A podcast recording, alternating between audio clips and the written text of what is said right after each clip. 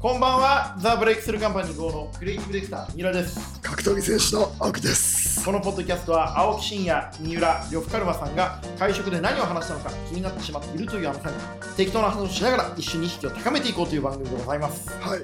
あれ、楽しかったですね、ランチ。楽しかった、すいません、ちょっとバタバタしちゃって、僕先に行けちゃって。はい、社長忙しいからね。あの後、盛り上がりました。あの後、まあ、はい。貴殿の秘書が元気でした僕の秘書元気なんですよね。いや。お前が軸じゃねえだろって思い そうまでしたすけよど。ねは。めちゃめちゃよく喋るんですよね。いうん、そうなんですよね。でいややっぱもこうう僕は助かることも多いんですけど、普段あんま。いうんやっぱ視点が良かったで最高でしたね。やいやいや、すいません、ありがとうございます。はい。青木さん、最近元気にしますはい。俺も元気ですよ。大阪行ってました大阪はあの、大津の結婚式。大津、あ、あいつ結婚したんだ。あ大津の結婚式。のー、熊本の城崎温泉の。違う違う、白の湯の。あ、白の湯の、はいはいはい、はい。白根の大津結婚して、はでやっぱあの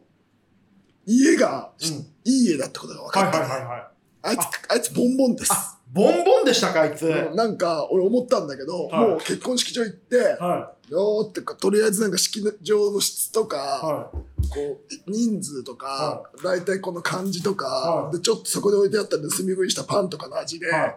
分かったんですやっぱりパンに詳しい青木真也として。よ違う違う違うあのこういうさ結婚式とかのレストランとかで、はパンがうまいとかいい値段するい。じゃん、はいはいはいはい。あこん落ちたらちょっとちょっと食ってもらってはいあの普通にまだ会始まる前に置いてあったもん普通に盗み食いじゃねえちゃっちゃでもそのお姉さんに「あちょちょっと」って言ったら「ああ」って言ってくれて食べたらこれうめえなと思ってで何人で来た100人って言ったんで多分500万600万ぐらいだなと思ったんですよね人の結婚式出て身分見して帰ってきたんですかで大津に「おい」っつってうん「おめでとう」って言って祝儀渡しつつ大津に「お前これ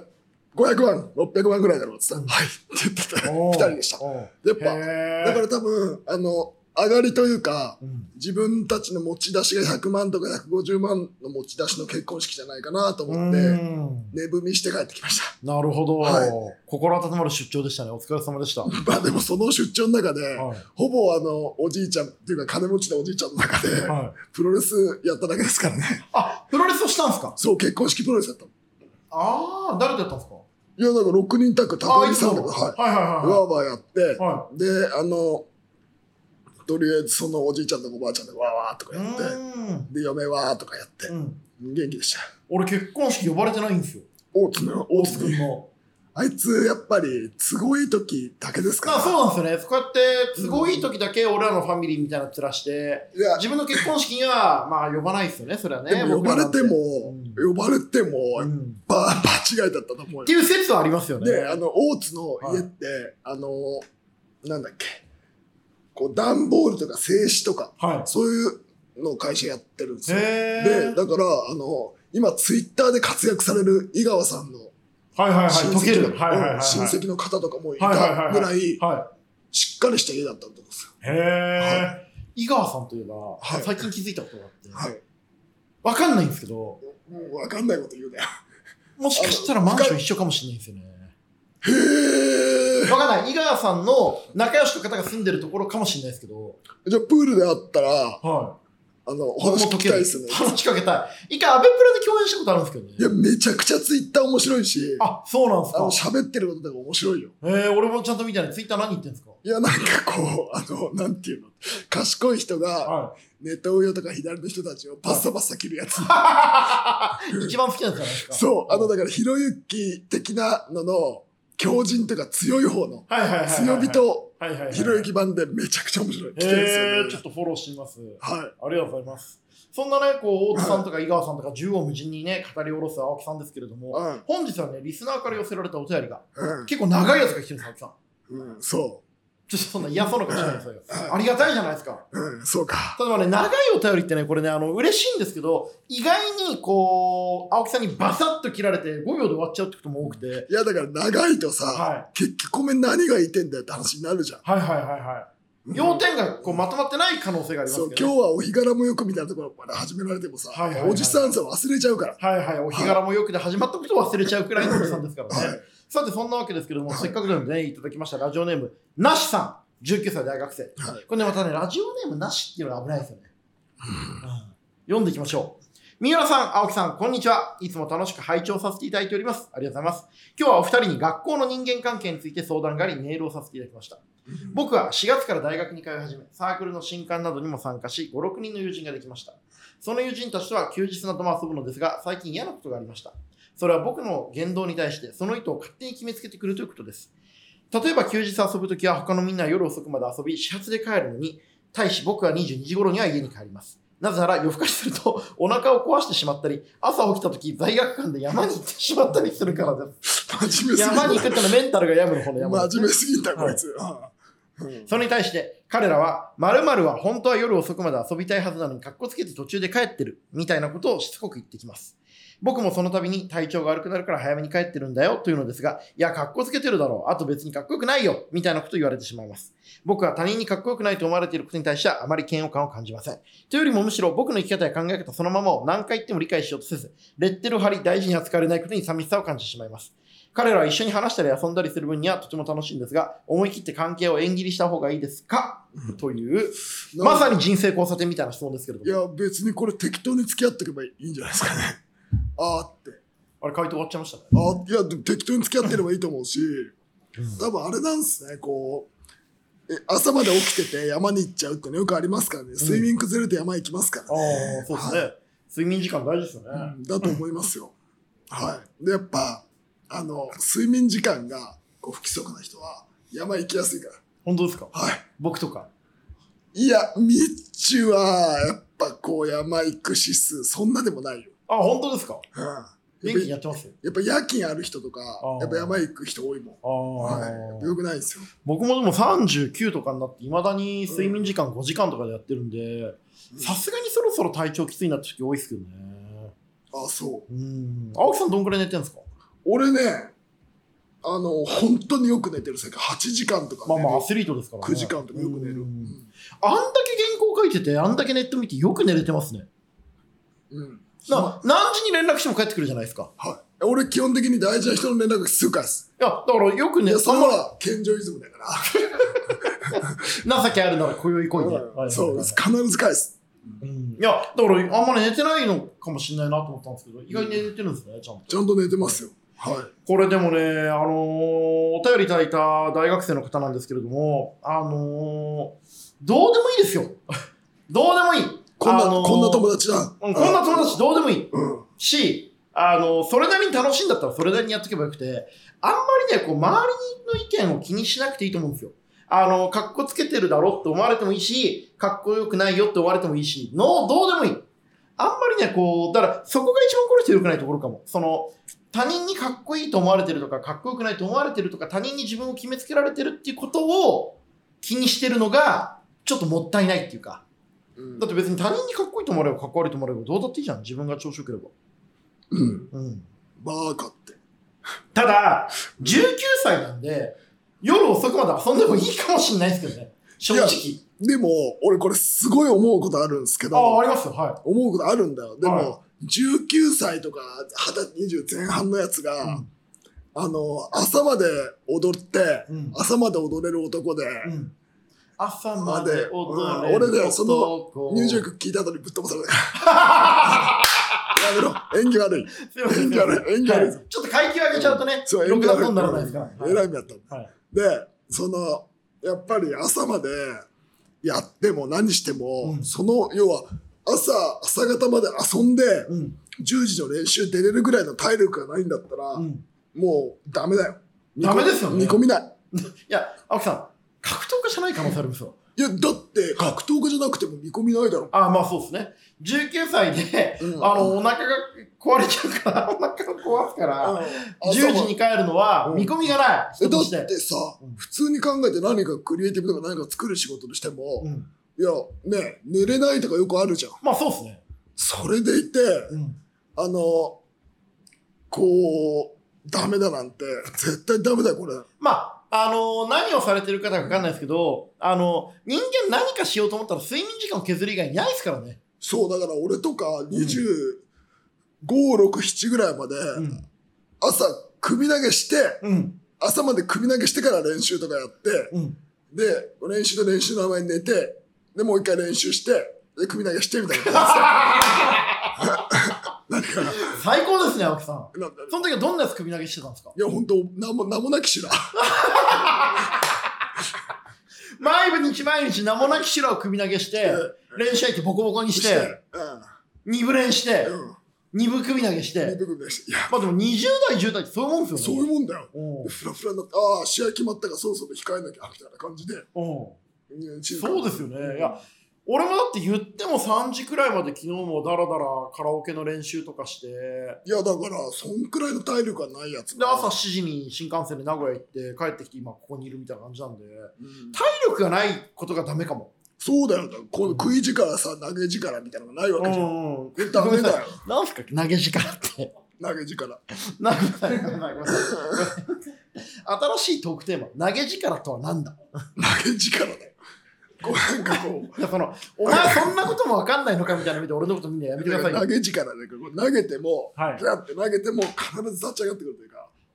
いや夜の話ね。とか、うん別にあの好き嫌いせずに何でも投げるみた いな力がお前らにないんだ。はいはい、はい。こいつなんか多分あれ、こうなんか、マッチングアプリとか出会い系サイトに出てきて、うんで、こう、あこれやっぱダメだ、みたいな。うん、襟好みするやつ。ああ。で、、マッチングアプリといえば、アーセン山本さんが、はい。マッチングアプリにいることが確認されました。それマジマジそれ、写真使われてるだけじゃないですか。じゃない。だって、あんなに大切な彼女がいるのに。いやだからあれさ、やっぱ好きやねんなんだ今。いごめん、ごめんやっぱ好きやねんから俺わかんない。なんなんや、もう一度やり直そう。ああ、今そうなんだ。平気な顔をして、うん今更なのよ。差し詰め振られたんやねっていうねう。んあの、そう、やっぱ好きやねんで、んあいつ。で、そマッチングアプリにいることがほ あの確認されて、はで、悪いやつがやりとりして、い。はい。アーセンが遊ぼう、会おうみたいなのをはい、スクショして送られて、俺のとこまで今届きました。地獄じゃん。きついな。だから今度、アーセンと一緒に、やっぱ好きやねん歌おうと思ってんですよね。それじゃあ待ち合わせにアーセンが、うんなんか今日はエッチな女の子と会えるな、ウキウキ、ウキウキって言ってきたら、いや、俺、俺がやったわけじゃないよ、やりとりはうん俺のとこにその女の子の、女の子を何人か返してきたの。うん、地獄だなと思って。地だか獄ですら、ね。だからちょっと流してるって言ったら、マッチングアプリとかやっちゃダメなんだよ。俺もダメいや、ダメだ よ。まあ、そんなわけでね、えっと、19歳のね、ラジオネームなしさん。うんあの、結論から言うと、あの、かっこつけてるわ、お前は。 はなんで、あの、一回やったらいいよ、い。朝まで。食い、うんあ食い力、うん。ねじ投げ力力、ねじねじ力、力投げ力。はい。食い力、ねじ力、投げ力がないと何やってもダメだかあそう。ら、あはの、このままいくとお前はダメなやつになるから、やれい。はい、ということでございます。はい。はい、そんなわけでね、いろいろちょっと話をしていくんですけれども、今日はね、やっぱりちょっとこの話をしないといけないのかなと思ってます。えー、2022年10月1日、えーアントニオ猪木さんがご逝去されました。えー、かねてからね、猪木さんは目標としているファイターであり、猪木さんの弟子たちに影響を受けてきた、まあ、家臣さんとかね、藤田さんとかもそうですけれども、うんと、えー、公言してきた青木真也さんですが、人生交差点の中でも何度もね、お名前上がって、最近の回でもできるだけ猪木、猪木に触れた人の近くにいたい、経験ができるうちに聞いておきたいとおっしゃっておりました。えープロレスラーや格闘家だけでなく、ある意味で言うと表現者としてもね、この日本の文化にすごい影響を受けた、与えた大きい存在であるアントニオ記者についていろいろ話していきたいなと思うんですけどね。はい。あのでこれね、俺ね、ズバリね、はいアベマの解説やってたんですよ。はいはいはいはい。で、アベマの解説やった時にパッて関係各位から入ってきて、うんで、あおってちょっとこれきついなと思いつつ、もう多分その、この中僕パソコン広げてやってたんで、多分僕が一番最初に知ったんですよ。うん猪木さん、猪木会長不法っていうの不法を。で、その瞬間、あの、ディレクターも、解説も、あの、解説実況の人も全部切って、うんあの、独断で、うんあの、僕がコメント一気に出したんで、うん解説中だよ。うんあの、ちゃんと、はい誰よりも早いコメントが出てました。はいはいはいはいはいはあれは、我ながら、いいプレーだったとい。。猪木イズムですね。誰よりも早く、あ、これもう早くうんコメント出したところが、うん。人が一番早く広がるし、拾ってくれんだろうなと思ったんで、うんうんうんうんうんちゃんと丁寧にコメント出したら、うんちゃんと丁寧に記事になってて、うん。あ、よかったなと思いましやっぱりこう、これをね、聞いてね、一部の人は、いの青木は猪木を利用してるみたいなことを言う人もいると思うんですけれども、あの、猪木っていうのは、その社会に起きてることとか、マスコミが動いてることとかを全部自分のね、こう物語の中に回収していくっていう、この世間とプロレスをするってことの第一人者なんだから、まさに今の青木さんのその行動自体がものすごい猪木イズムだなって僕改めて思ったんですけれども、あのーやっぱりこう青木さんって今格闘家としてプロレスラーとしていろいろこうチャレンジされてますけれども、はい探求すればするほどアントニー猪木の言っていたことが分かってくる、アントニー猪木の言っていたことに近づいてくるとおっしゃってましたけれども、これって具体的にどういうふうにおっしゃってるんですかいやこれねなんか、あのやっぱ猪木会長ってプロレスと格闘技は一緒みたいなことを言ったりとか、うんあの答えしか言わないんですようんいちいち説明しない人なんですよ、うんうん天才によくあるタイプで、うんあのこれこうって言っちゃうところがあるから、うんそれをなんでこうだっていうのがみんなわかんないんですよね、うんで周りにいる人たちってあのすごいこう読み解く力が強かったり、うんまあ、賢まあ家臣さんが代表的ですけど、うん賢い人たち賢いとされる人たちが多いのは多分うん猪木会長が一言ボロって言った時にそれを 必死で理解して、うんうんうん2手先3手先を読むぐらいの理解が必要じゃないですか、うんやっぱねこう猪木の凄さっていうのは答えしか言わないとこっすね、うんうんうんうんうんでもうやっぱプロレス格闘技一緒強さと戦いみたいなものも、うんあのようやくなんかこうプロレスやったり格闘技やればやるほど分かってくるというかあー多分ね若い子たちとか何言ってんだと思っちゃうと思いますようんその答えを、ポーンと提示された答えを必死になって探すことができるか、考えることができるかを問われてるってことですよそね。うだ猪木さんの付き人にいた人たち、まあ、家臣さんですけど、うんがやっぱ優秀なのは、うんその経験を毎日やらされてるからでしょ、うん答えしか言わないみたうんいな、うんうんそれをそれをね教えてくれたのは藤田和之さんが言ってたあの家臣さんをあのいや先輩すごいでしょ石田さんすごいでしょつって、うんはいっつってあの、うんいやあれの人は家臣さんは猪木会長の一番近くに前からいたから、うんで会長って天才だから一つのことしか言わないから答えしか言わないからうんそれをなんだっていうのをずーっと繰り返してるから、うんあの人はすごいんだって言ってて、うんうんなんかやっぱそこら辺はねやっぱね家臣藤田なんですよね。うんやっぱりこう猪木さんが選ばれる方ってそういう知性とか考える力みたいなものがやっぱり評価されたってことが多いんですかね。いやでもうん家臣さんぐらいじゃない、うんあの他はさ、まあ、小川さんとか、うんあの藤田さんとかはもう字が強い人だよね。あうんもともとめちゃくちゃ強い人、はいうんまあ小川さんと藤田さんはまた別まだあけど、別格だと思いますけどでも小川さんと藤田さんでやっぱ藤田さんの方が猪木っぽさはあるっありますよね、ううんんはい逆にあのなんで猪木さんがあんなに小川さんからがったのか僕なんかからするとちょっと分かりにくい部分もあるなっていう気持ちありましたね。あーでも結局小川さんってね橋本小川で作られたとこありますからね、うんはいまあそうですね,、うんねうん途中で変化しましたよね。はいでも今回こういろんなね、まあ、僕もテレビのワイドショーとかでコメントさせていただいたりもしましたけれども、まあ、いろんな方がねこう電通の橋口さんがコラムを書いたりとかいろんな方がこういろんなことをおっしゃってましたけれども青木さんの目から見て猪木のことがうまく広がってるなとか猪木のことをちゃんと受け止めてるなって思った方のコメントとかってありましたいややっぱうん近い人ほどほどうんなんかこうちょっとこう気が引けちゃうっすよね、うん触れないとこあって、うんでやっぱ石澤さん家臣さんが、まあ、僕ははいコメント出したけど、うんそれ以降は出してないじゃないですか、うんうんとかあのお悔やみ申し上げますみたいなことしか出してなくて、うんなんか家臣さんとか藤田さんがうん語るたり語っていないのうに、んこう分かっていないやつらが YouTube だったり、うんこういろんな表自分の表現物でうん出すのはどうかと思いましたけどねちょっと俺乗はっかっちゃってるやついましたか気持ち悪いと思いましたあーベスト乗っかっちゃってる人は誰でしたいやちょっと言えないぐらいかうんあのいろんなとこに行っていすぎてうん